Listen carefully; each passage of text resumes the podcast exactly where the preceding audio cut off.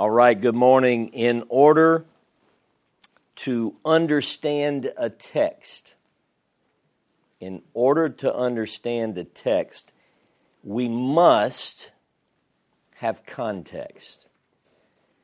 We need context in order to provide clarity for that which we're studying. Because context is going to give us the circumstances that form the setting, if you will, for an event, an idea, or in the case of our present study, the meaning of prophetic words. We need that context, and particularly in biblical studies, I think that this is important, and I think too often people don't understand the context of what they're reading and so they, they might get some value out of the words that they read. They might have an interpretation which feeds their soul. They might have something which gives them uh, solace, something that provides inspiration in their personal life. But that's not what I'm talking about. What I'm talking about is how do we take the words of the biblical text, understand them in such a way that we can place ourselves in the audience of the original pronouncement, if you will.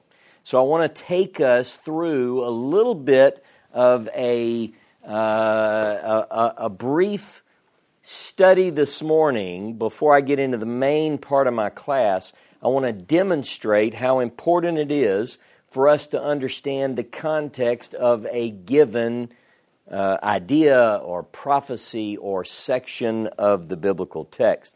So I want to say this in order to understand the Bible, you have to read it. Yes?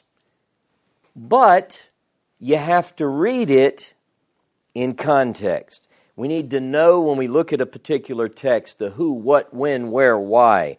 We have to know who is speaking.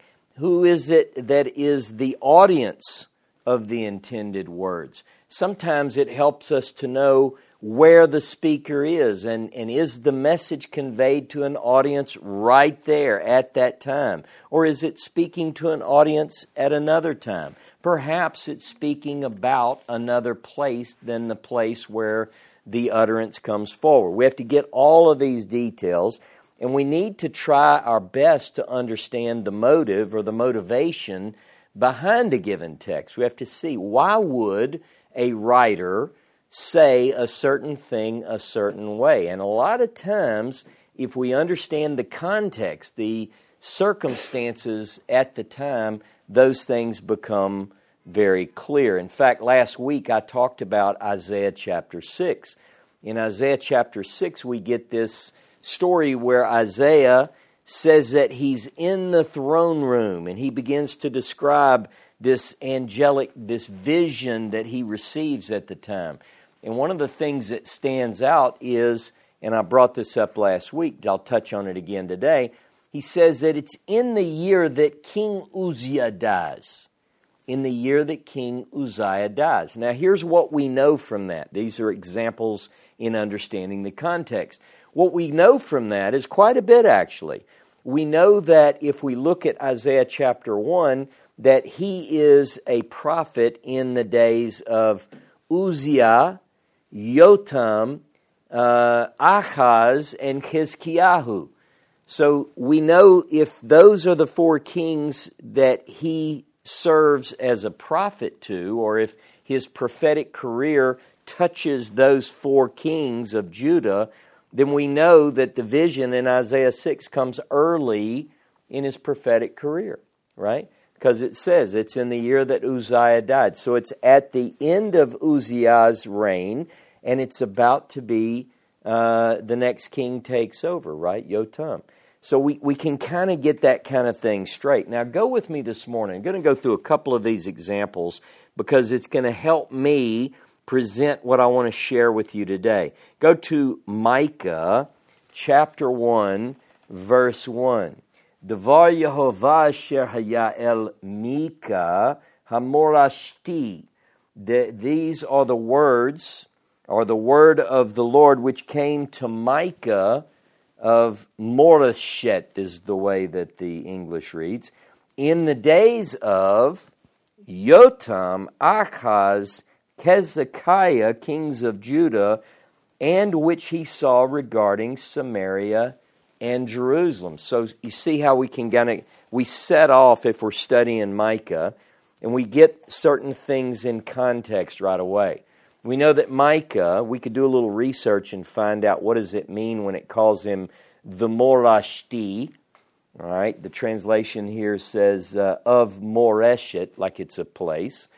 But we also know that his prophetic career touches three kings of Judah.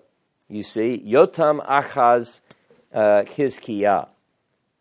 But if you if you break that down and you say, okay, well these three are kings of Judah, which we read, but notice that the message concerns Samaria and Jerusalem. So we get this idea that yes, he's probably dealing with the the kingdom of Judah, but his prophecies deal with both. Now, the other thing that should stand out is because he is a, prophet at the time of Yotam Achaz Kiskiah, his prophetic ministry overlaps Isaiah.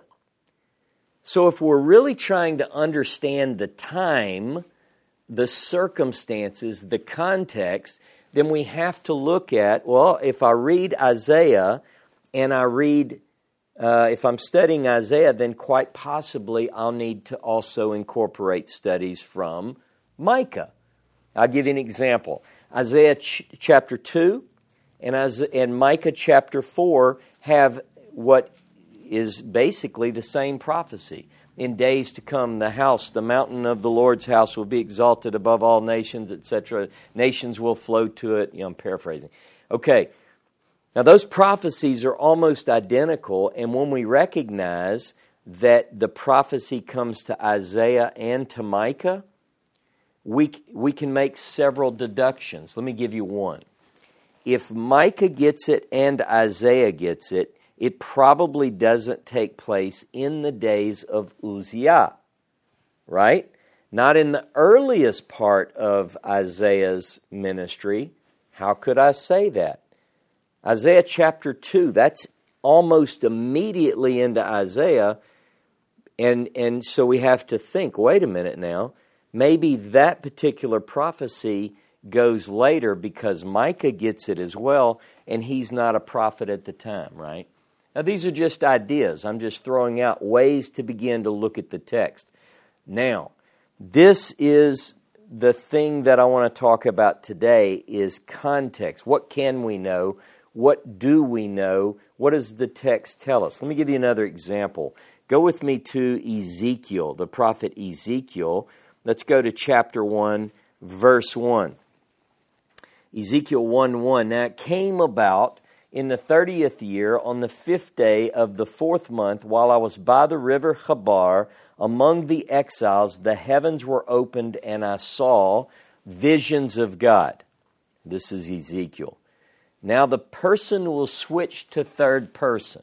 Notice here it says, uh, while I was by the river Chebar. Notice verse number two. On the fifth of the month, in the fifth year of King Jehoiachin's exile, Jehoiachin exile, the word of the Lord came expressly to Ezekiel the priest, third person, son of Buzi, in the land of the Chaldeans by the river Chebar, and there the hand of the Lord came upon him. Okay, pretty specific, you see, but I'm, I'm talking about context. So you go, I'm going to study, this is me, let's say I say, I'm going to study Ezekiel. Well, you can't just study Ezekiel. What I want you to see is if I want to understand everything about this prophecy, which begins in chapter one, the you know all the the uh, visions that take place there, I want to put it in context. So I want to say, wait a minute. The fifth year of Jehoiachin, what do I know about Jehoiachin? What do I know about his exile? Jehoiakim is a son of Josiah. Jehoiakim right? We know when he assumed the throne. He assumes the throne in 597 BCE. He's quickly dethroned and taken into exile. We know this from 2 Kings chapter 24 verses 8 through 17. So if I want to know about the 5th year of Jehoiachin, also known as Jeconiah, uh, if I want to know about the exile, I need to get that background. All of this is going to give me context. What this means for me and for all Bible students is I can tell you that the prophecy of Ezekiel 1 can be dated to 592 BCE. Now, what's going on in 592 BC? You see, what I'm trying to tell you is that we can open up the scriptures and we can look around and we can go, ah, wait a minute. I mean, it's fun to get into Ezekiel and you go, I looked, and behold, a high wind was coming from the north, a great cloud with fire flashing intermittently, then a bright light around it, and people jump in and they're worried about the wheel within the wheel, and they're. I want to say, wait a minute, hold, take a break. When is this? Where's the river Chabar? What, what is Ezekiel saying? Who is Jehoiachin? I want to know. Inquiring minds want to know. And a lot of the details that we get from context, we're going to understand more of what we read if we can fill out the gaps, right? That's what I'm trying to do. Now, sometimes key events will help us, like the fifth year of Jehoiachin's exile. We can, we can really nail down and get specific. Sometimes it's not so easy, but sometimes it is. Sometimes the writer includes things that you ought to know. He assumes the reader knows. So, for instance, if if I'm Isaiah and I'm writing and I want to be specific and I'll go, I want to tell the people about this vision I had and uh, I want them to know when it was. So I go, in the year that Uzziah died. You go, oh, yeah, I remember that. We do this in our time too. If I said, uh, somebody goes, well, when, when was that? And you go, it was the year that Kennedy was shot. Now, most people can give you the date. Most people know the date that Kennedy was shot. Even if they can't, like some of you listening to me are probably really young and you're like, well, I have no idea. I'd have to yeah, Scott said he is. Lie. Anyway, but the idea is that if if you you don't know, you, it gives you a marker. It gives you something that you can open up. It's like all of these details are important, right? You could say uh, two years if I want to write a historical document, and I can say uh, this happened in Boston two years after the young country of America had declared its independence, or whatever. You see, because then a, a reader who knows, they go, oh, well, I know the year that America declared its independence. You, it gets you into the text. This is my point. These kind of clues are what we're looking for. I'll give you another one. Go with me to Amos the book of Amos, chapter 1. Some of you said, wait a minute, I thought we're studying Jeremiah. The man had mentioned Jeremiah. Stick with me. Watch. Amos, chapter 1. The words of Amos, who was among the sheep herders from Tekoa. By the way, Amos is one of my favorite prophets. I, I just, I love Amos. He's, he's uh, we'll get to that later. Uh, from Tekoa, which when he saw, he saw visions concerning Israel in the days of Uzziah, king of Judah, and in the days of Jeroboam, the son of Joash, king of Israel, two years before the earthquake. All right? Well, I have questions. First thing I want to do is I want to say, okay, Amos is a sheep herder. He's, he's in Tekoa, but he has these visions come to him. There are two kings mentioned Uzziah of Judah. All right. Now, if I know uh, what I just said earlier, remember Isaiah, Isaiah chapter 6, in the year that Uzziah died. So I can put Amos at least partially touching Isaiah's time, right? So, but he goes, he, he gives us more detail. He, he sees the visions when Uzziah is king of Judah. Now, the dates, people can go back and forth, and every expert behind me, I have a whole shelf of uh, people that have cracked. They swear to heaven that they have cracked the code on the co regencies and they know all of the secrets and they've figured out what king was king when, and, and uh, every one of them are different. But anyway, uh, but they at least all have a strong opinion. So I know that according to some, Uzziah, it's 8th century BCE. Some say 785 to 733, give or take 10, 20 years either way. Now, while Uzziah is king of Judah, in Israel, in the north, you have another king named Jeroboam, the son of Joash. So now these two kings' reigns overlap. So that gives me a bar, a window. I can go, I could do this on a graph. I've actually done this. And all of these guys here have too that write these books on it. And, and then, but now I've got one more marker to put in. He gives me something specific. He says, two years before the earthquake. Now, that's written in such a way, I don't think anybody in the 8th century said, You talking about earthquake? What earthquake? I think this was something which was a big, big deal, and in fact, it was. In fact, it was. It was such a big deal that hundreds of years later, people are talking about this very earthquake. Let me show you. Go with me to uh, Zechariah, the prophet Zechariah. Zechariah 14, and I just want to read, uh, let's start in verse 3 just because I want you to, because he's going to refer to this, he's going to make a prophecy. Many of you know this prophecy, and he's going to give the same marker. Watch 14, Zechariah, verse 3. Then the Lord, Yod Vavhe, will go forth and fight against those nations as when he fights on a day of battle.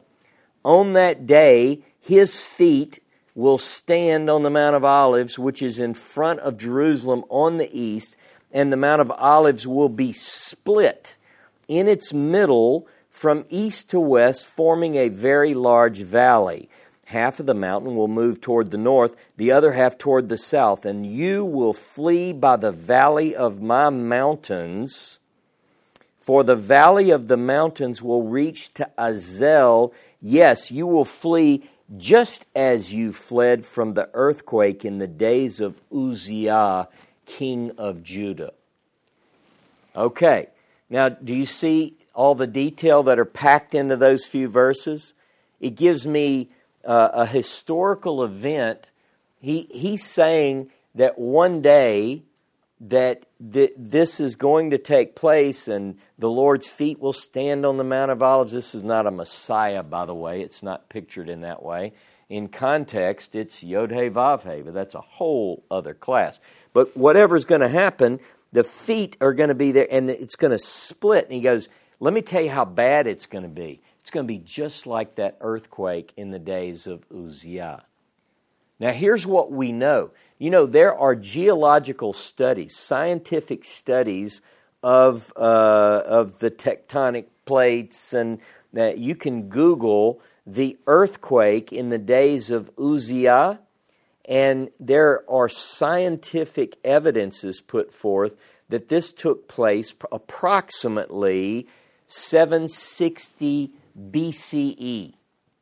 Well, that happens to fall into the reign of Uzziah. And let me tell you, it fits every one of these people who don't agree. That 760 marker, that fits.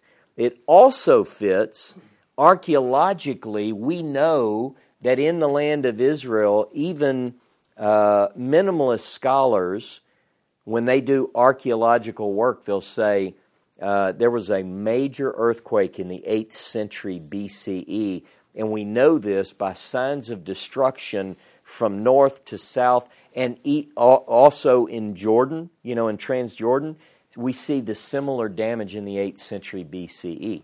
So what I'm saying is, is that, and, and if you say, if you press them, because I did, I went and read their reports.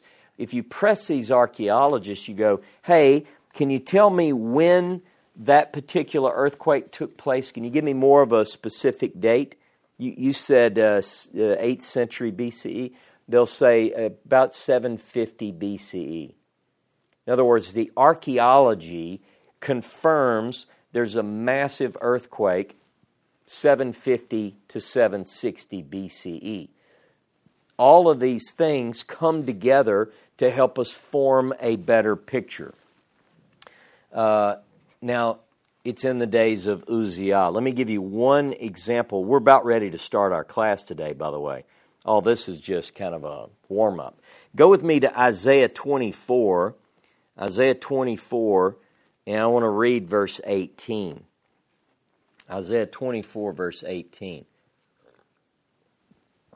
By the way, this is a part of Isaiah which is uh, uh, part of Isaiah which is called like an apocalypse. You know, it's very interesting stuff here. But here, listen to this Isaiah 24, 18. Then it will be that the one who flees the sound of terror will fall into the pit and the one who climbs out of the pit will be caught in a snare, for the windows above are open, the foundations of the earth shake.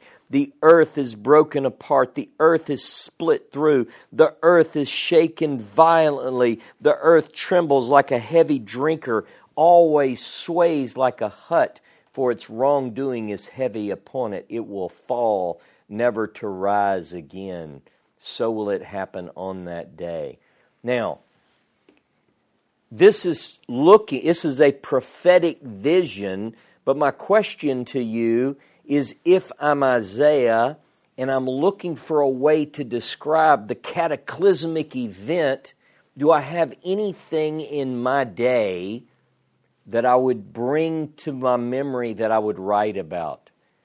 Now, Isaiah is a prophet during the time of Uzziah's reign. Now, we think that Isaiah started about 740.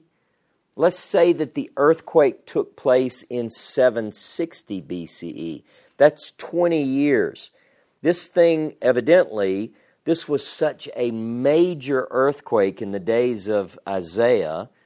Do you think he could have referred to it? 20 years? Now that I'm getting older, 20 years is nothing.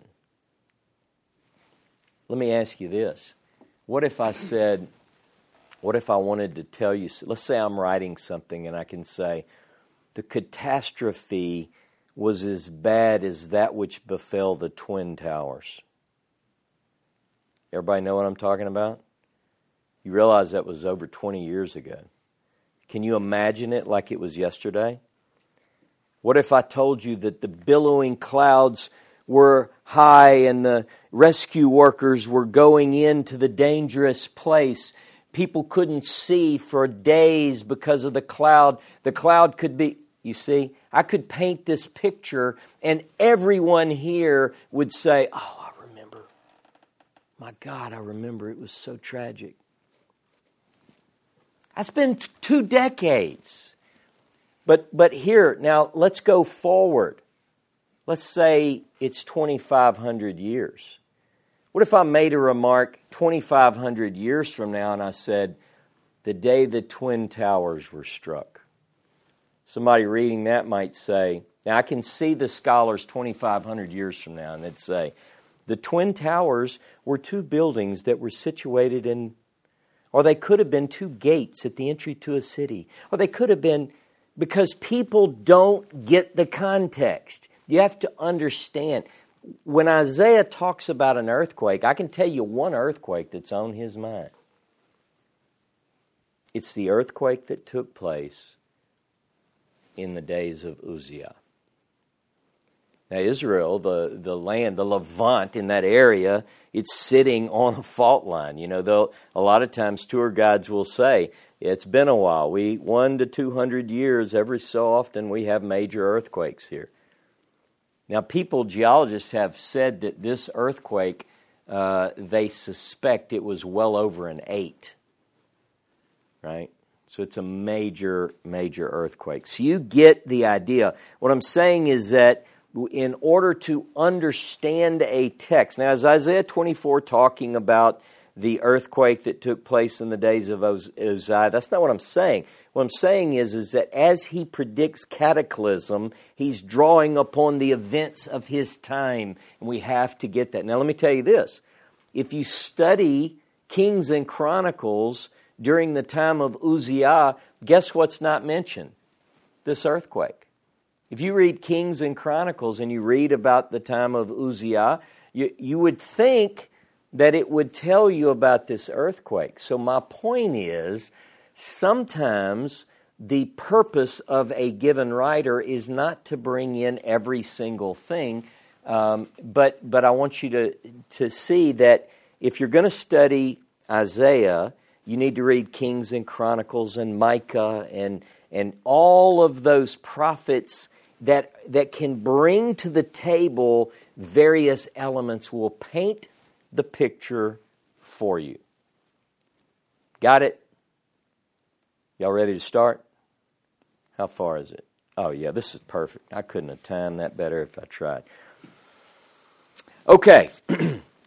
but we're not talking right now about Isaiah and Amos and maybe a little bit of Ezekiel if I decide to put that in. But what we're talking about are the days of Josiah, particularly from the 13th year of his reign until the 31st year of his reign when he dies. We're looking at a 19 year window of time. You take 31 years and you say, I only want to focus on 19. Why is that? Because Yirmiyahu, Jeremiah, the son of Hilkiah, from the priest at Anatot, from the land which has been cut off, because Solomon was angry that uh, Abiathar sided with the wrong candidate in the elections that year.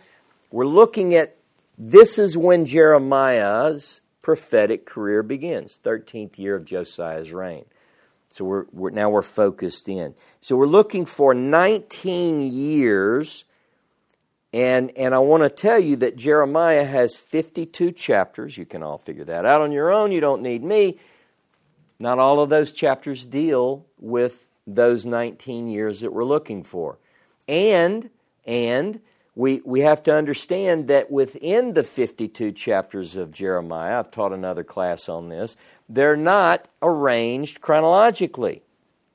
So, all of what I started with this morning, context, context, context, is important because some of Jeremiah says in the fourth year of the Jehoiakim or in the tenth year of Zedekiah that you can put those on the map. But what do you do if you have sections of Jeremiah that don't say that. You, you have to say, well, is there anything in the text that doesn't, I don't have a date, but if I read this section of Jeremiah, can I go, ah, it goes here? Or, oh, it goes here? And the answer to that is yes. Sometimes context will give us a way to put these passages in the right place. Let me give you an example. Now, last week, by the way, I started with the call of Jeremiah in chapter 1. Everybody will probably agree that that happens in the 13th year of Josiah's reign. You see? You see how smart I am? I am not really that smart. I just know that it says he started his prophetic, career in the 13th year, and that chapter 1, particularly verse 4 through 10, describes the call of Jeremiah. You see, even though it doesn't say, and this happened in the 13th year, it doesn't say it like that. Go with me to Jeremiah chapter 3. Jeremiah chapter 3. And I'm going to read verse 6. Then the Lord said to me in the days of King Josiah, Hey, anybody want to make a wager as to what king was king when the word of the Lord came to Jeremiah? Now, what we don't know is remember, we know he's Jeremiah's a prophet for uh, 19 years of Josiah's reign. Does this happen early? In the middle of the 19 years or at the end of the 19 years? We don't know yet, right? But would you agree, at least, that this happens in the days of Josiah? It's somewhere on that 19 year marker. Ready? Have you seen what faithless Israel did? What faithless Israel did? She went up on every high hill under every leafy tree and she prostituted herself there. he's talking about the northern kingdom, right? So uh, my Jewish friends can say, yeah, that's the north. You know how they were. Wait a minute. Yet I thought, after she's done all these things, she'll return to me. But she didn't return. And her treacherous sister Judah saw it. And I saw that for all the adulteries of faithless Israel, I sent her away and given her a certificate of divorce. Yet her treacherous sister Judah didn't fear. She went and prostituted she went and prostituted herself also. And because of the thoughtlessness of her prostitution, she defiled the land and committed adultery with stones and trees. These are vivid images, by the way. And yet, in the spite of all this, her treacherous sister Judah didn't return to me with all her heart, but rather in deception, declares the Lord. Now, all I know, now, first of all, well, let me not distract myself. All I know is that this, te- this word of the Lord came to Jos- uh, Jeremiah in the days of Josiah. It's in somewhere in that 19 year window when the two of them overlapped. Is it early? Is it in the middle? Is it late? Don't know yet, but I've got some questions that come up. Now, the question, one of the questions is how far does this word that came to him in the days of Josiah go? Let me, let me make this a little bit more complicated. We know that Jeremiah chapter 1 is dealing with the beginning of Jeremiah's prophetic career, and that is the 13th year of Josiah. So, are we to assume then that chapter 1, verse 1 up through Jeremiah 3, verse 6 and following is all the days of Josiah. Remember, I already told you that some of this isn't in order, but is that safe to assume? Okay, listen to this.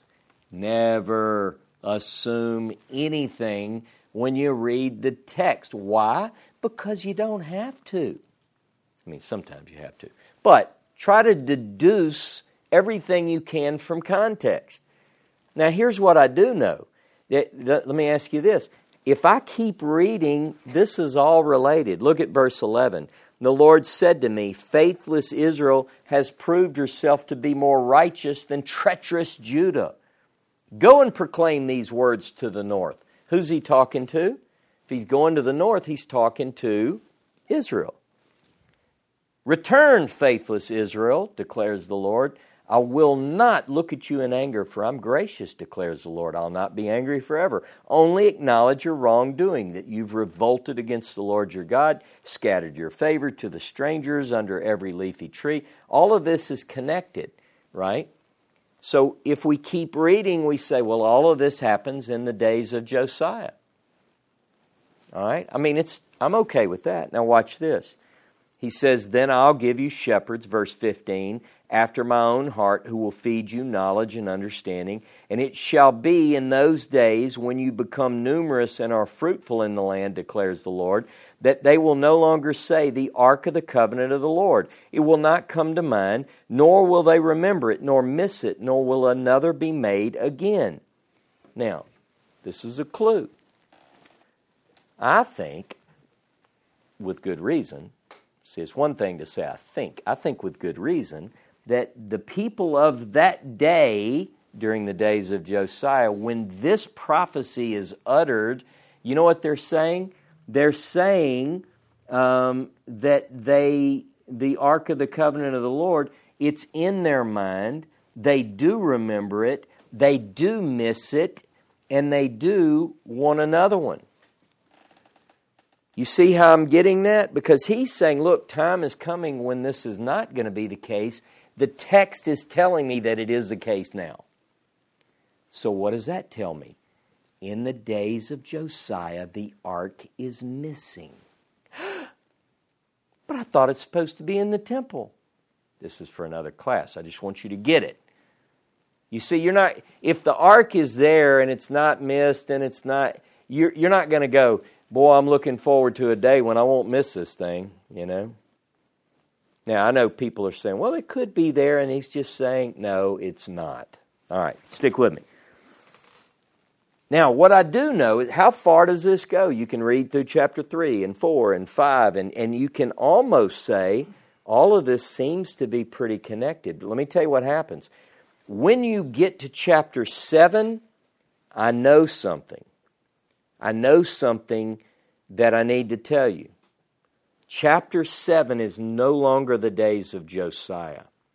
It's not. Fact, I can tell you when it is chapter 7 equals chapter 26. If you take Jeremiah 7, you print it out or you write it by hand, which makes you learn it better. Write it by hand, chapter 7. You write by hand chapter 26, and you take a highlighter and you begin to note they're the same event. This is Jeremiah's great temple sermon. God thought it was great. Jeremiah probably wouldn't say, I think it's great the priest didn't like it at all. Right?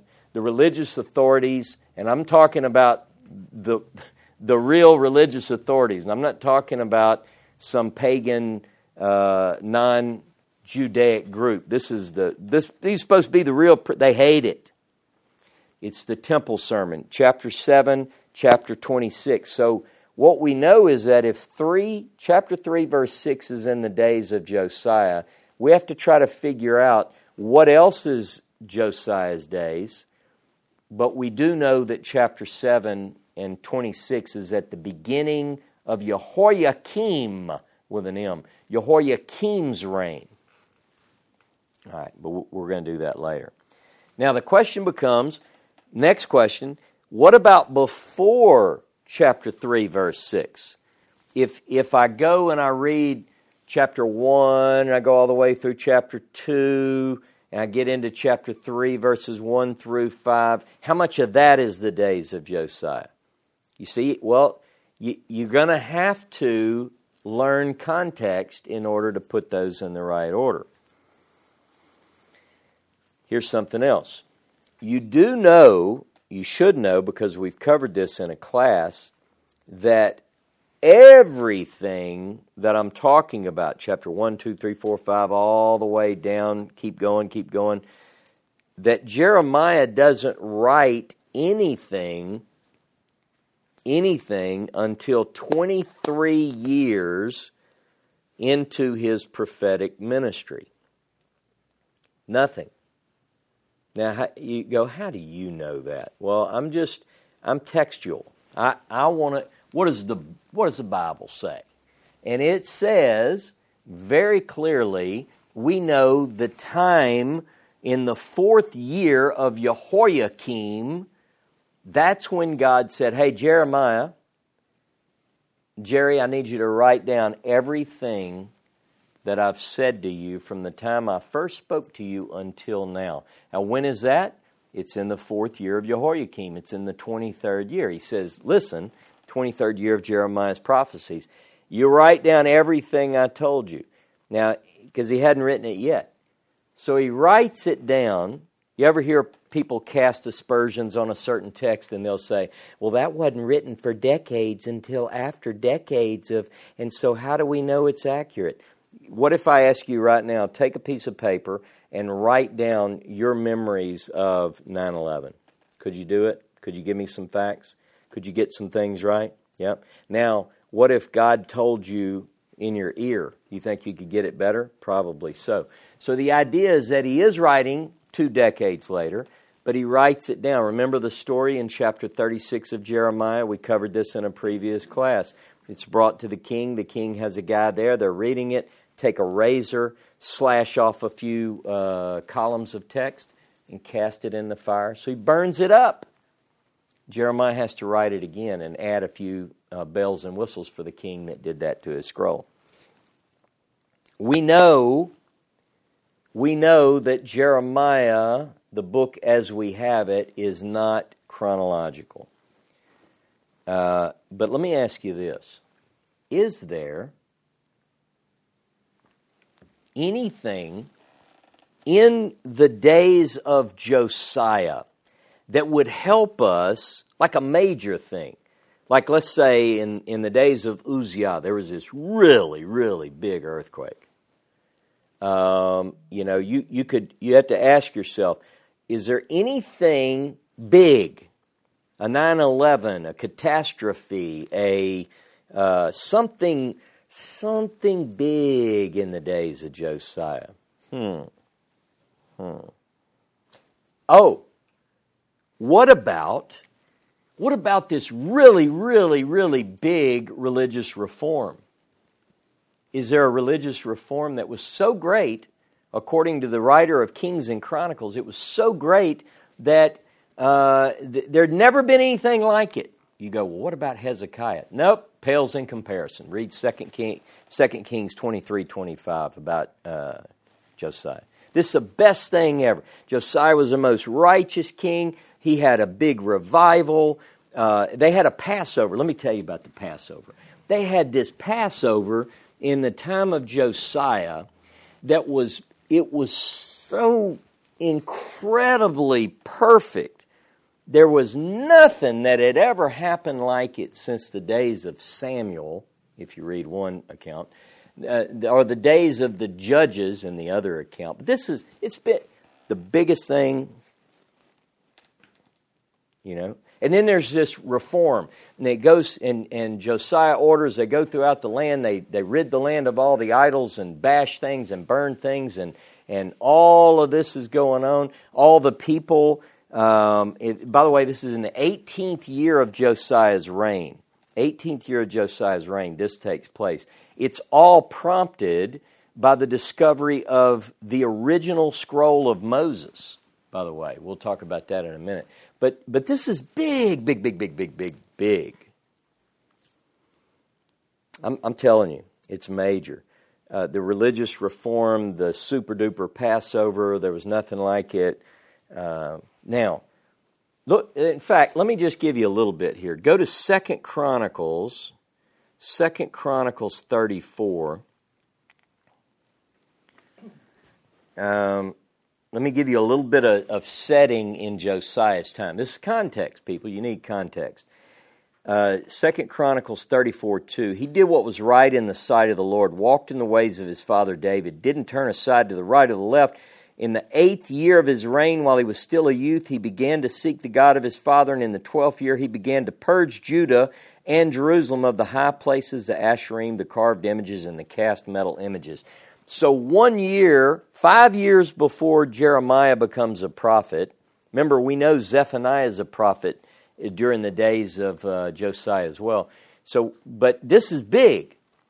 So, let's look at Jeremiah. Five years before he first hears the word of the Lord, uh, you got Josiah seeking God just like his father David. He doesn't turn to the right or the left. One year before Jeremiah hears the word of the Lord, there's this major purge. They're bashing idols. They're uh, burning asherim. They're, I mean, this is big. This is big. This is going on.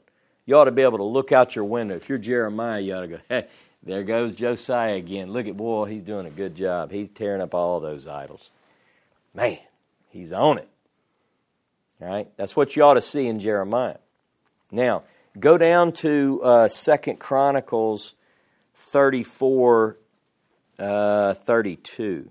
Second Chronicles 34, 32. And it says this. Uh, let's st- look at verse 31. The king stood in his place and made a covenant before the Lord to walk after the Lord, to keep his commandments, his testimonies, his statutes with all his heart, with all his soul, to perform the words of the covenant that were written in this scroll. He's talking about the scroll they found. Furthermore, he made all who were present in Jerusalem and Benjamin stand with him, so the inhabitants of Jerusalem acted in accordance with the covenant of God, the God of their fathers. And you're like, wow. So he not only does he commit to following God and, and getting his life straight and, and being holy and righteous, and but he, he has all the people there do it too. Look at this, verse 33. Josiah removed all the abomination from all the lands belonging to the sons of Israel, made all who were present in Israel serve the Lord their God. Throughout his lifetime, they did not turn from following the Lord God of their fathers. Throughout his lifetime, they did not turn from following the Lord God of their fathers. Thus saith the official record from the government. Now, here's the question. This is in the 18th year of Josiah's reign, 622 BCE. He's not going to die until his 31st year. So that means if we read the account here, now Kings doesn't have this account. All Kings tells us is, is that the people uh, did take on the covenant, but it doesn't get into uh, how perfect everything was for all his days. It just says, you know, they, they raised their hand and, and did the covenant thing. But this suggests that from year 622 BCE until Necho kills him on a battlefield, that during that window, right? Remember, Jeremiah has been a prophet for five years when the scroll is found. He starts in the 13th year, he hears the word of the Lord. Scroll's found in the 18th year, that's five years, six years. Uh, I'm not a math teacher. Don't learn math from me, stick with the Bible. From six, the 13th year to the 18th year, right, he's a prophet. When the scroll is found, by the way, nobody says anything about go talk to Jeremiah or Zephaniah. They go to Huldah. Huldah says, Yes, bad stuff's coming, but don't worry, king you're going to go to your grave in peace. he goes to the grave with an arrow. But I guess some people might call that peaceful. I wouldn't. Interestingly, Chronicles tells us that it's beautiful outside. Look out your window, Jer. You'll see how perfect things are. But that's not what Jeremiah sees. Now, I need to open this picture up because I've got questions. I read Kings and Chronicles, I read Jeremiah, I read uh, Zephaniah, and I'm saying, surely, if this big event, 622 BC, scrolls discovered, uh, revival takes place, there's bashing and burning, idols and stuff, surely that's going to be in Jeremiah. Got to be. And if I don't look, I'm not going to find it, you see. You see why I'm talking about context. It's the biggest thing. In fact, if you take out of Kings and Chronicles the stuff about this revi- the scroll and the you take that out, there, there's not much left to talk about. 31 years of his reign, and let me tell you, if this is the 31 years, and I want to say, well, show me what the writers of Kings and Chronicles talk about on a scale of 31, how much focus is on that 18th year of his reign? Look, how about like that? Everything. It's everything. It's, it's basically what it talks about. All right. Now, one thing that I do know is that if you read Kings and Chronicles, you get the idea that the religious establishment is corrupt as hell at this time. It's bad. It's bad. The priesthood is off the leash. I mean, it is, you have a wicked and corrupt uh, religious establishment. Now, let me, let me give you an example of something I find contextually in the story of this great religious reform that I see mentioned by Jeremiah. Let me give you this. Go to 2 Kings, 2 Kings uh, 23. 2 Kings 23. Let me find the verse. I think it's 10. Yeah. uh, verse 10, 2 Kings 23. He, meaning his Hiskiah, he, uh, Hezekiah, he also defiled Tophet which is in the valley of the son of Hinnom, so that no one would make his son or his daughter pass through the fire for Molech. So let me, according to the writer of Kings, Chronicles doesn't have this particular passage, But Kings is saying, listen, I need to tell you, readers, something that was going on in the days of Hezekiah. But have no fear. Hezekiah put a stop to it. And it was this it's at a place, Tophet, and it's in the valley, Gebne Hinnom, the, the valley of the sons of Hinnom, and, and it was so bad. They were, they were offering, look, they were causing their sons and daughters to pass through the fire for Molech. They're killing their children. In, right there in Jerusalem, the Hinnom Valley, Gehenna. You talk about hell, this is, this is why we get the idea. It, it begins in Jeremiah in his time. So what do it's that's by the way, you probably know this, but Gehinnom, the valley of Hinnom or the valley of the sons of Hinnom, that's where the Greek, the rabbis do this, the New Testament, everybody starts referring to this wicked place as Gehenna, and it's because of this. It goes back to the time of Jeremiah and Josiah. So if Josiah says, listen, the writer of Second Kings, whoever that is, some say it's Jeremiah, by the way, they say, listen, it's so bad. I got to tell, I got to admit, they're they're killing their children in the valley of. They're offering them to Molech, a false god. So you'd think maybe one of the prophets would mention this. Well, they do. They do. Jeremiah mentions it too. Now remember what we read in Kings. And Kings says it was going on, but I put a stop to it. Not going to do that anymore. Now, go with me to uh, Jeremiah Jeremiah chapter 7. Now remember, I told you Jeremiah 7 is actually uh, in the time after Josiah. Jeremiah 7 equals Jeremiah 26. It's about a temple sermon that takes place after Josiah. In fact, it's, it's the time of Jehoiakim. We're going to get into this later. But, but Start in verse 29, Jeremiah 7 29. Here we go. Uh, cut off your hair, throw it away, take up a song of mourning on the bare heights, for the Lord has rejected and forsaken the generation of his wrath. Whoo! Man, this is tough. Now, by the way, this is during the time that we're dealing with, so let's look for something. Watch verse 30. For the sons of Judah have done that which is evil in my sight, declares the Lord. They have put their detestable things in the house which is called by my name to defile it. Now that's, that's talking about the temple, by the way, if you didn't know that. They have built the high places of Tophet, which is in the valley Ben Hinnom, to burn their sons and their daughters in the fire, which I did not command. It did not come to my mind. Therefore, behold, days are coming, declares the Lord, when it will no longer be called Tophet or the valley of Ben Hinnom, but the valley of the slaughter. For they will bury in Tophet because there is no other place. The dead bodies of this people will be food for the birds of the sky food for the animals of the earth, and no one will frighten them away, meaning the scavengers. You couldn't chase them off with a stick. All right, verse 34 Then I will eliminate from the cities of Judah and from the streets of Jerusalem the voice of joy, the voice of gladness, the voice of the groom, voice of the bride, for the land will become a site of ruins. At that time, no white space in the text. At that meaning, it's, this continues. The chapters are artificial at that time. What time? The time that he's talking about, Tophet and the burning and so forth.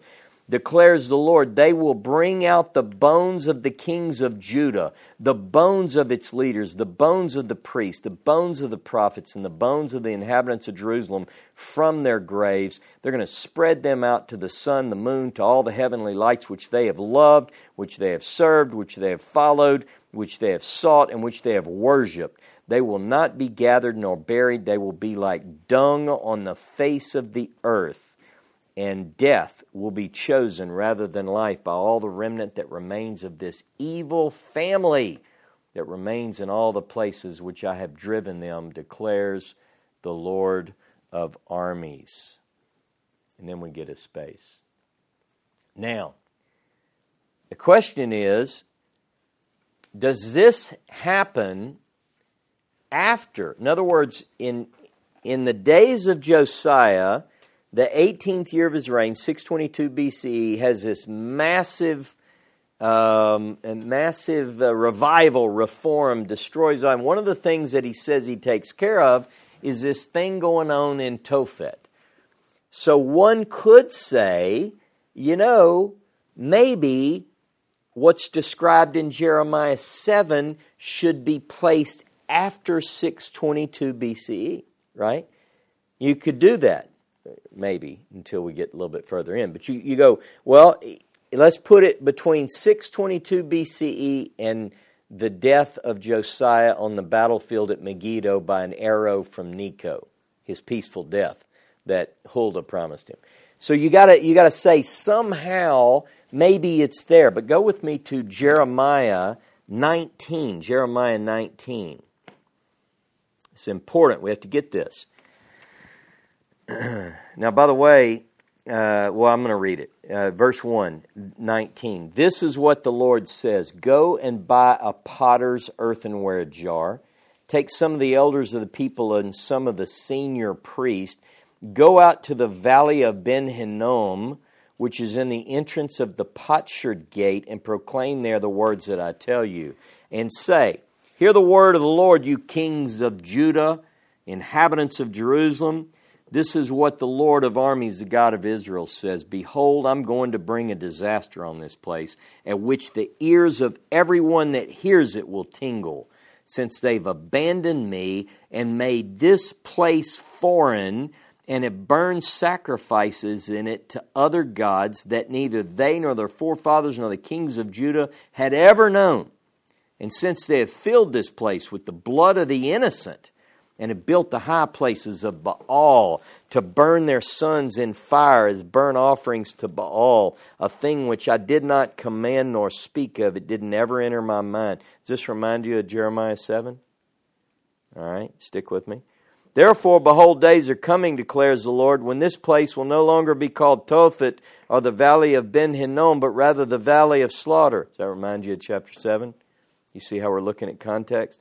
I will frustrate the planning of Judah and Jerusalem in this place. I'll make them fall by the sword before their enemies and by the hand of those who seek their life.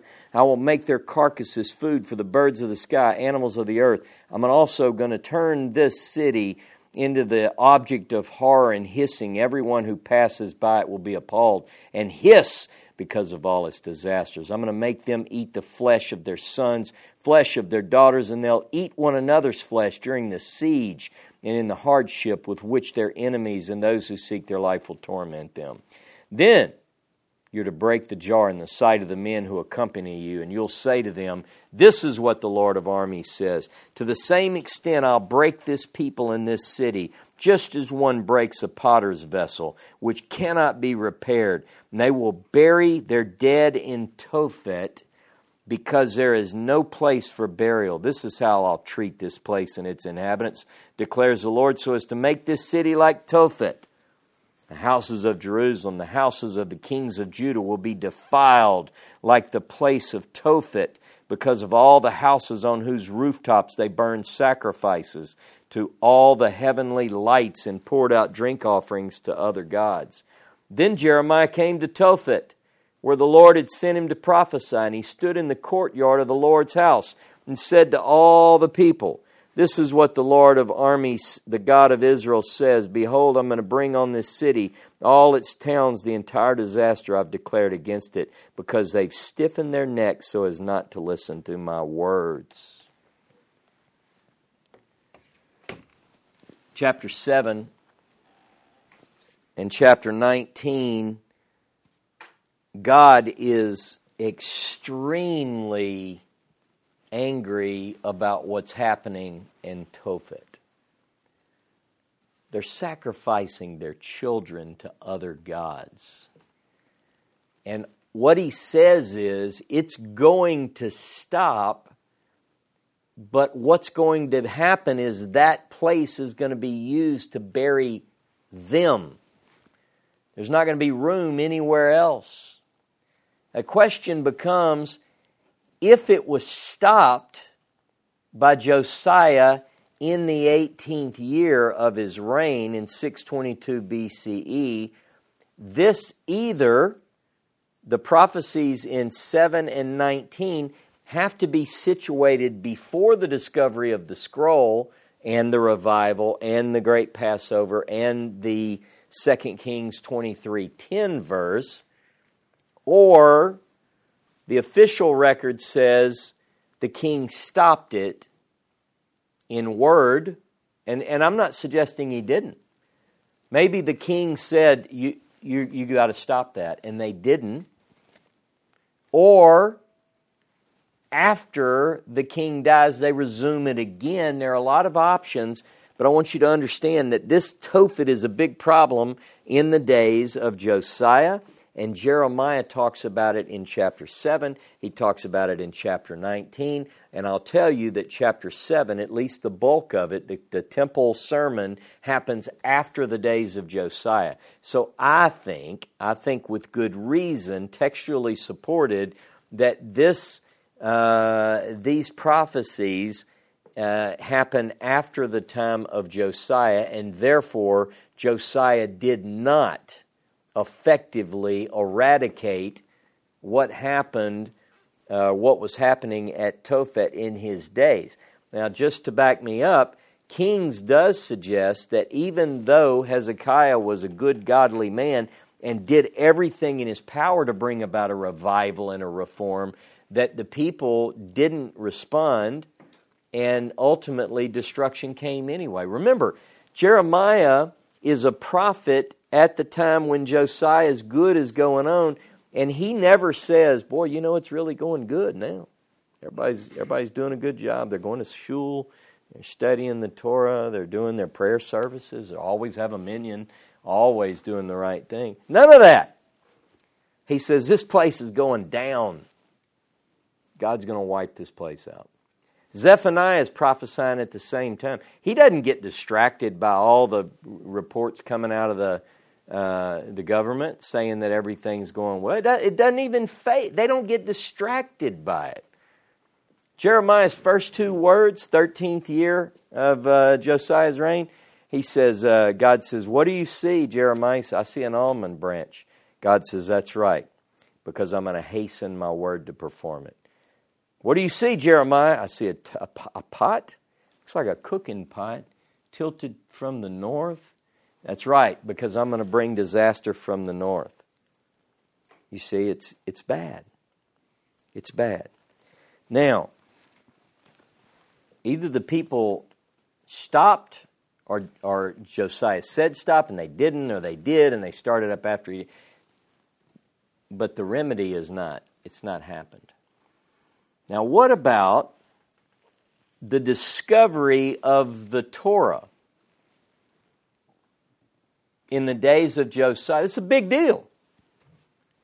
What, what about that? Does Jeremiah mention that? We know from 2 Kings 22 23 and 2 Chronicles 34 35 that in the days of Josiah, there's a, uh, a cleansing of the temple going on, a ref, uh, what do you call it, a restitution and uh, reformation, but they're, they're actually rebuilding things that have fallen down. The temple had gone into disrepair with these other wicked kings, and now you've got a good king, and he, he, he says, let's get this place going in the right direction, let's clean it up.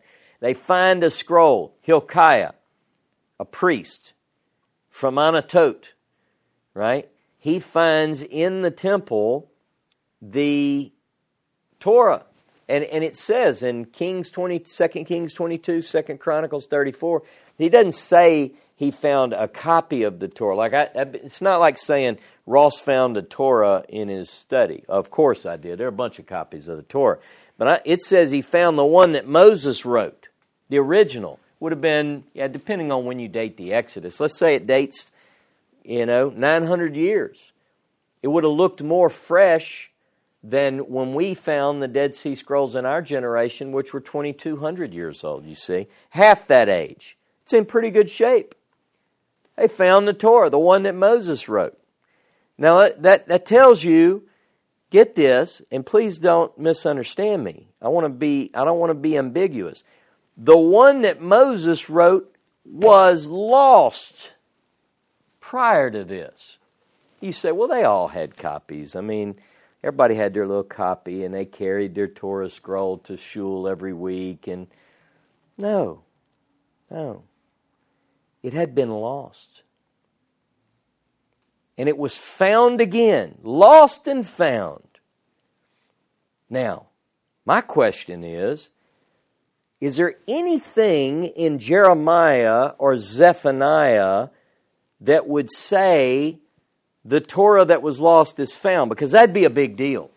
If I could show you that, everybody ought to have to say, you don't have to tell me, and, you know, but you ought to say, that, that was pretty interesting if we can show it. it. so, so the way I look for something is I said, well, the thing I need is a keyword.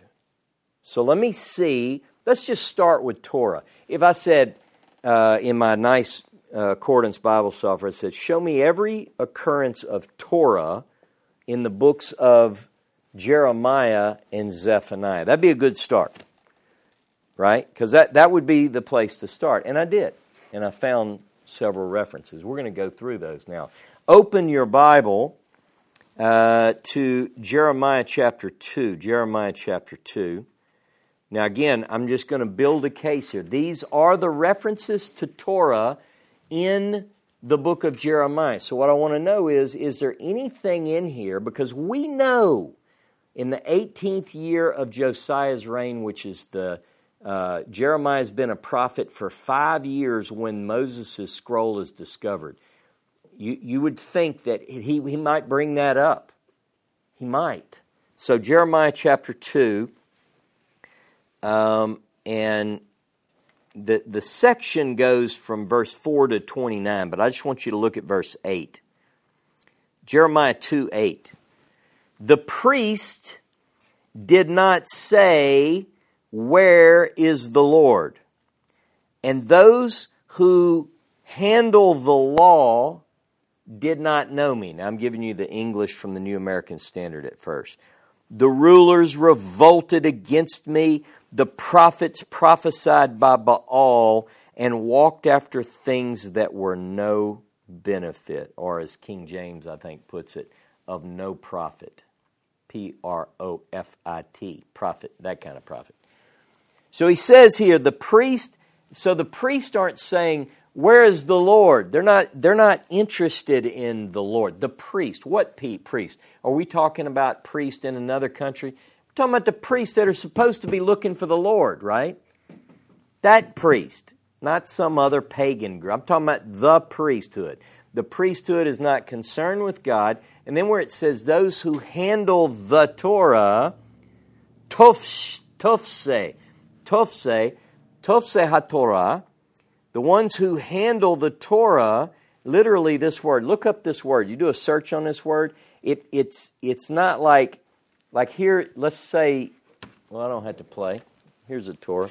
Let's say I'm handling the Torah. It's not the, the image, the, the text doesn't mean like, you know, someone who's handling it gently.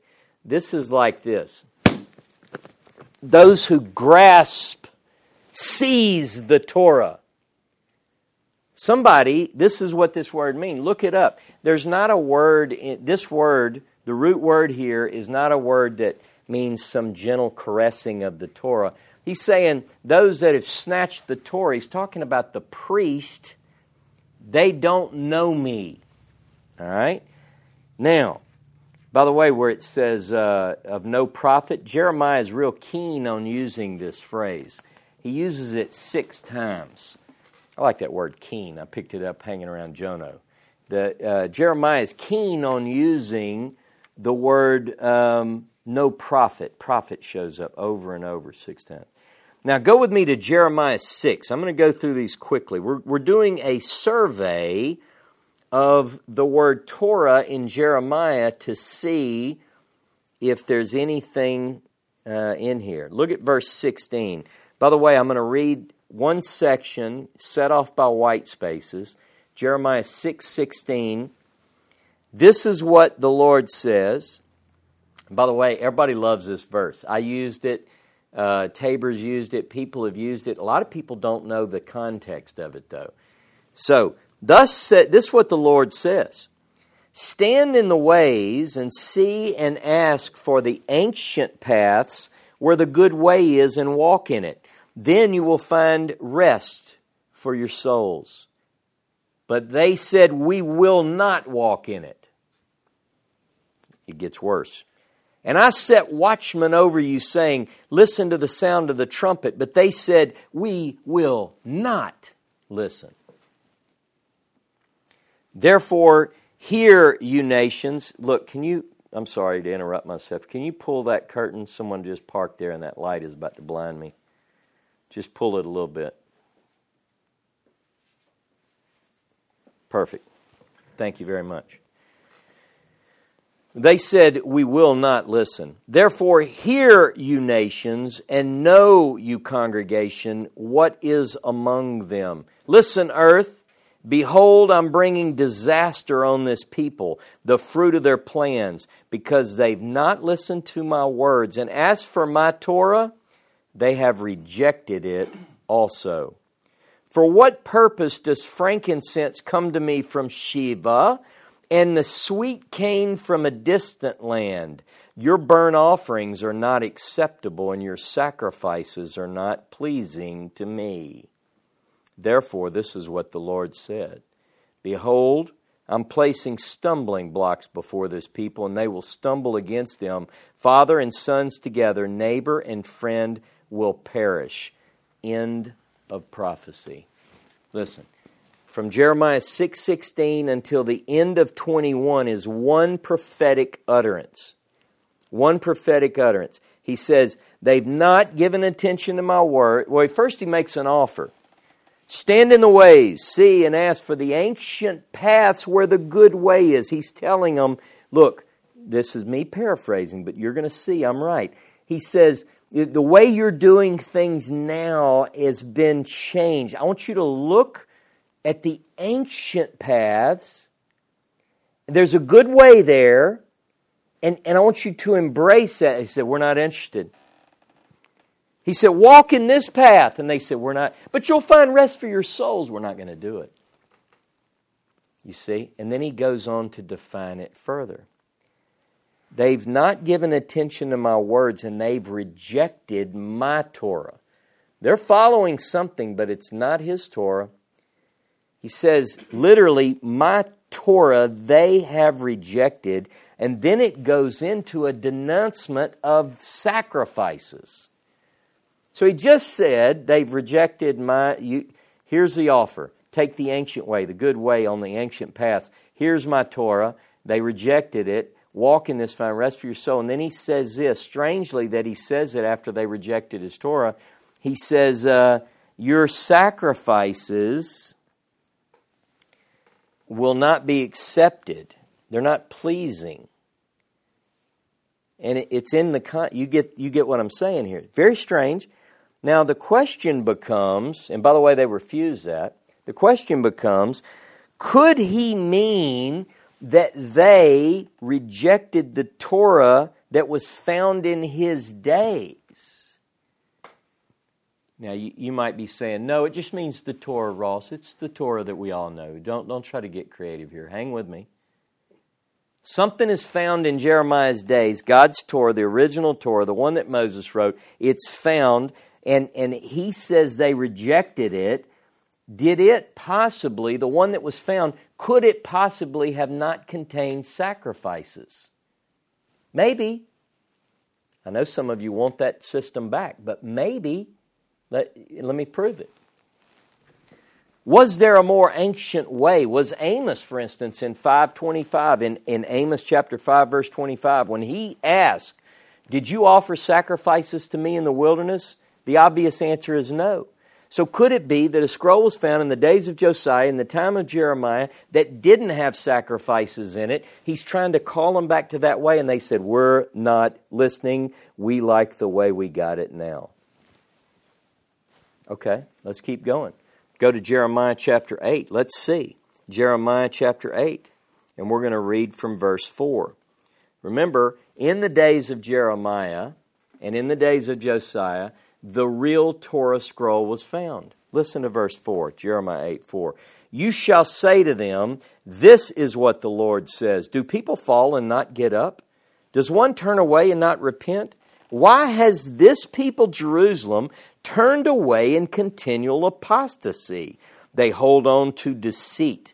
Listen to that again. They hold on to deceit. They refuse to return. I have listened and heard. They have spoken what is not right. No one repented of his wickedness, saying, What have I done? Everyone turned to his own course like a horse charging into the battle. Even the stork in the sky knows her seasons, and the turtle dove, the swallow, and the crane keep to the time of their migration. But my people don't know the mishpat of the Lord. How can you say, We are wise and the Torah of the Lord is with us? Behold, the lying pen of the scribes has made it into a lie.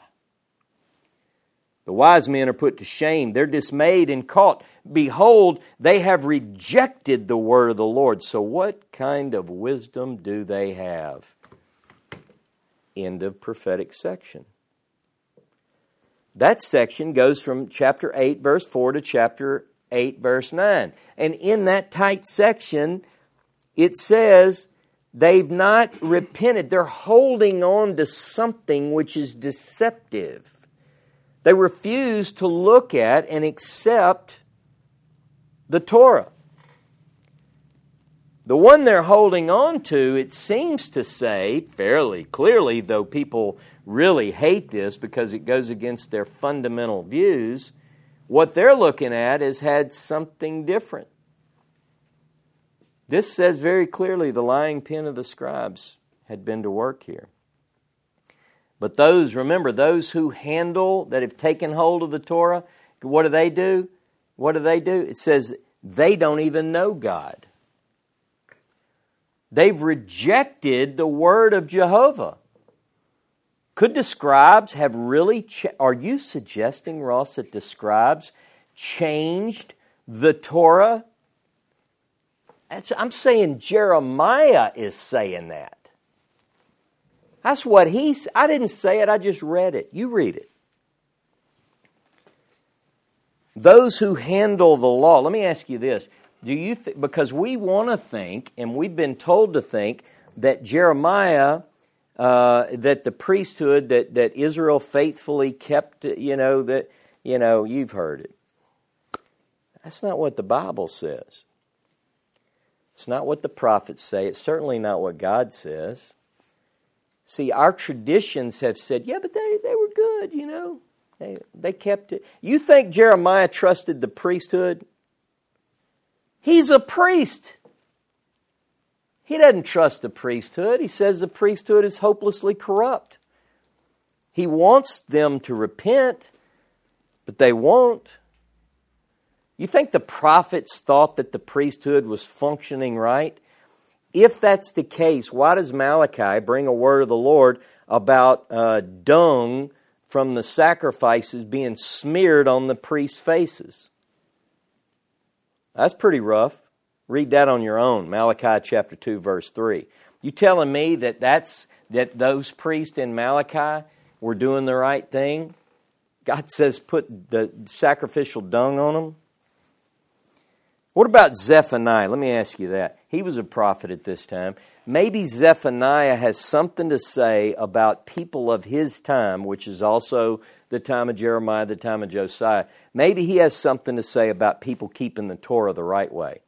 You know, the Torah is found in his day. Let's see what he says. Go to Zephaniah, Zephaniah chapter 3. Remember, Zephaniah, you, you got to read Zephaniah in context. Let's just look at verse 4 chapter 3, verse 4. Her prophets are insolent, treacherous men. Her priests have profaned the sanctuary. They've done violence to the law. Wait a minute. The priests have profaned, het lamed lamed, uh, to pollute The holy is what it says. And let me tell you what they did to the Torah. Says the priest, Hamsu, Hamsu Torah, means they've done violence to it. The priest, the ones who were supposed to be taking care of the holy things and distinguishing between the, pro, the profane and, and the common, the common and the holy and Malachi, right before he says, smear the dung of the sacrifices on their faces, he says they, they've not done what they're supposed to do. They've polluted the holy and they've hamsu Torah. They've done violence to Torah. Go to Ezekiel. Ezekiel, by the way, Ezekiel is from about the same time. Go to Ezekiel 22. Remember, we talked about Ezekiel at least having some overlap with this period. He's in the fifth year of Jehoiachin, Jeconiah's exile. Uh, Ezekiel 22 26. Her priests have done violence to my law and have profaned my holy things. They've made no distinction between the holy and the common, and they've not taught the difference between the unclean and the clean. They've closed their eyes from my Sabbaths, and I am defiled among them. He's talking about the priesthood. You know what he says? He says exactly, it's switched, but it's the, it's the only two occurrences of this charge against the priesthood. It's at the same time in history. It's at the time from Josiah's time until Jeconiah's fifth year of his exile. It's a tight window. You know what it says about the priesthood in that time? They've done two things, the way the prophets describe it. They have profaned the holy and chamtsu Torah. Same phrase. Done violence to the Torah. Something about the Torah that they did, God calls violent. Now, what does that mean?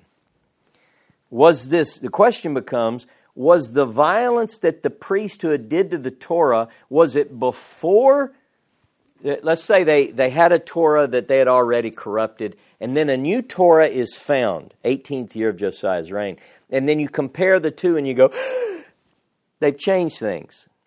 Or did they find the Torah, the one that Moses really wrote, and then after did they do things to it? Or both? Questions, questions, questions. Okay, we're not done yet. Don't run off. Let's go to Jeremiah chapter 9. Jeremiah chapter 9, verse 12. Now, I think in English it might be verse 13. Uh, yeah, verse 13 in English. Uh, the, the Lord said, Behold, they have abandoned, or literally it means forsaken, as azvam. They they have azvam et torati. They have abandoned or forsaken my Torah, which I put before them, and have not obeyed my voice nor walked according to it, but followed the stubbornness of their heart and Baal as their fathers taught them. Therefore, this is what the Lord of armies, God of Israel, says I'm going to feed this people wormwood, etc., etc.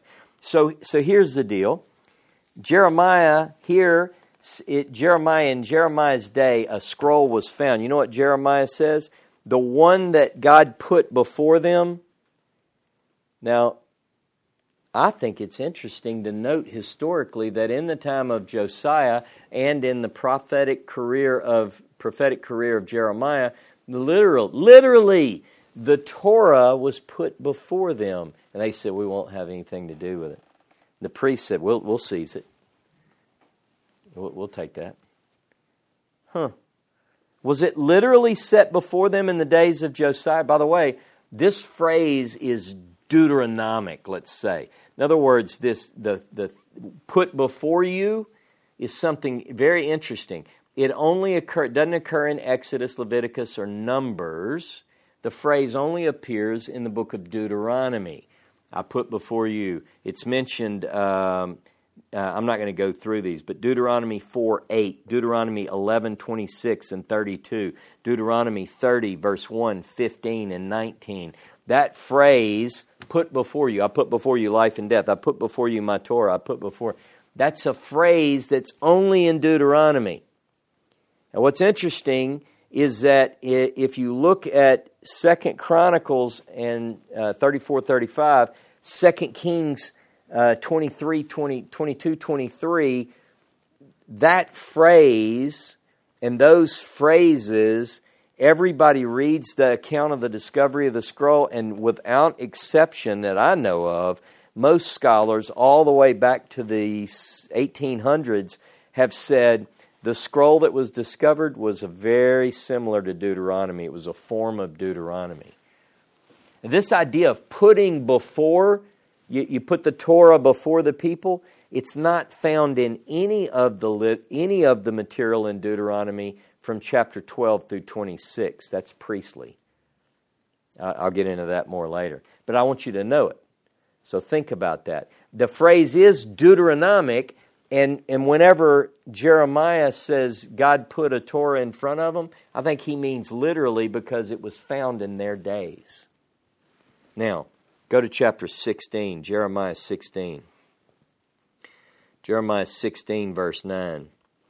Now, look, there are people, by the way, that uh, won't like this teaching because they've already, it's, they're, they're going to refuse uh, to change because they're, they're defending something that they've been told to defend. It's the same thing that was happening in the days of Jeremiah, right? Listen to verse 9, Jeremiah 16 9. For what is, this is what the Lord of armies, the God of Israel, says. Behold, I'm going to eliminate from this place before your eyes and in your time the voice of rejoicing, the voice of joy, the voice of the groom, and the voice of the bride. It will happen that when you tell this people all these words, They'll say to you, For what reason has the Lord declared all this disaster against us? And what is our wrongdoing? Or what's our sin that we've committed against the Lord our God? Then you're going to say to them, It's because your forefathers have abandoned me, declares the Lord, have followed other gods, served and worshiped them, but they have abandoned me and not kept my law or my Torah. You too have done evil, and even more than your fathers. For behold, every one of you is following the stubbornness of his own evil heart without listening to me. So I'll hurl you off this land to the land which you have not known, neither you nor your fathers, and there you will serve other gods day and night, because I will show you no compassion. This idea, they have done the same thing as the fathers. He puts the Torah in front of them, they continue to refuse. Look at Jeremiah 18 18. 18 18. This is what the priesthood says. Then they said, Come, let's devise plans against Jeremiah Certainly, the law is not going to be lost by the priest, nor advice by the wise, nor the divine word by the prophet. Come, let's strike him with our tongue, and let's pay no attention to any of his words. Now, let me tell you what's going on here. The priesthood says, Listen up. Let's discredit him. We're going to strike him with our tongue. So, you know what they do? they, they lash out against him and they speak bad against Jeremiah. That's what it means. Let's strike him with our tongue. And then we're going to ignore his words. You know what they're set, what's really got them upset? He's making a clear statement. He's saying that this religious establishment that you've developed here, and we're going to get into this more in the coming weeks, he's saying this is it's a lie. It's not the original. He said, You priest, you've done violence to the Torah. He's saying, God says, I put my Torah before you and you rejected it. And listen to what they say. He, he even says, Jeremiah says, the priest are the ones who've messed up the Torah. The priests have lost it. Literally, avad means to cause it to perish, to come to ruin. So he said, You've spoiled it. You. And so, what is their response? We're going to discredit Jeremiah. Here's Jeremiah. We're going to discredit him and we're going to ignore his words. Huh. You know what he said? Why are they so mad again? Get this. The priest brought ruin to the Torah. The priest caused it to perish. Go with me to Jeremiah 26. Jeremiah 26, verse 1. In the beginning of the reign of Jehoiakim, look, we're a little bit later, right? This is uh, the son of Josiah, king of Judah. This word came from the Lord, saying, This is what the Lord says. Stand in the courtyard of the Lord's house, Lord's house, and speak to all the cities of Judah who've come to worship in the Lord's house all the words that I've commanded you to speak to them. Do not omit a word. Perhaps they'll listen and everyone will turn from his evil way, and I will relent of the disaster which I'm planning to inflict on them because of the evil of their deeds. And you shall say to them, This is what the Lord says. If you will listen, if you do not listen to me, to walk in my Torah, which I have set before you, to listen to the words of my servants, the prophets, whom I have been sending to you again and again, but you have not listened then I will make this house like Shiloh, and I will make this city a curse to all the nations of the earth. This is right after the days of Josiah. I'm sorry if people get a little bit shaken by the true message of Scripture. You've been thinking that everything is perfect in Judah in the king, during the days of Josiah. Josiah is not, he's just been put in the grave here. This is the beginning of his son's reign. Now, what God says is, Jeremiah, I want you to go to the temple, stand in the gate of the house. Don't you leave anything out. Because, look, this is not going to be well received by the religious authorities. One thing about it, when a person is called by God to give the truth, it's not always accepted very well, particularly among the religious folks in the crowd. So he tells him, You go and stand right there. Now, look, he doesn't say you go give them a pat on the back because they've lived so righteously under the days of Josiah. He says, Look, offer him another chance. I put my Torah before him, and he did in 622 BCE. It was found. It was realized very soon that it had been corrupted, that it, violence had been done to it by the priest. He said, just turn, just do this.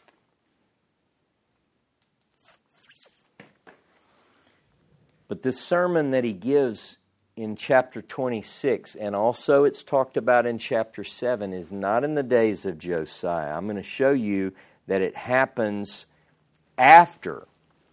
I'm going to show you that 7 and 26 happen after the discovery of the scroll. We'll get into that. Jeremiah chapter 32, verse 23. I'm just going to give you these next couple of passages and let you read them. Basically, it says there that they didn't obey your voice or walk in your Torah. Chapter 44, verses 7 through 10, he talks about how he set before them and their fathers the Torah, and yet they didn't follow it. Now, I want you to go with me to Jeremiah 31. Jeremiah 31. And I want you to go to verse 31. Behold, days are coming, declares the Lord. I'm going to make a new covenant with the house of Israel and the house of Judah, not like the covenant that I made with their fathers on the day I took them by the hand to bring them out of the land of Egypt, my covenant which they broke, though I was a husband to them. But this, this is the covenant I'll make with the house of Israel after those days, declares the Lord. I'll put my law within them and write it on their heart, and I will be their God, and they shall be my people. He says, I'm going to put my Torah in their midst. and write it on their heart. Now, in the context of Jeremiah, you realize that in his day, the Torah was literally put in their midst. They rejected it. They were shown the real Torah. It didn't agree with what they had. Jeremiah tried to appeal to him. He said, Listen, the lying pen of the scribes is at work here. He even tells them what that lying pen wrote in there. Context is important if we want to understand. The Torah that Moses wrote was lost and then found in the days of Josiah, also the days of Jeremiah, also the days of Zephaniah. It was put before the people, and the ancient paths were shown to them. A good way that the people rejected, though, even though it could give them comfort for their souls. The priest lost the Torah, the priest did violence to it, the people rejected it, choosing their own way. What did Jeremiah do? Specifically, what did Jeremiah do when that scroll was found? Join me next Saturday, and I'll let him tell you.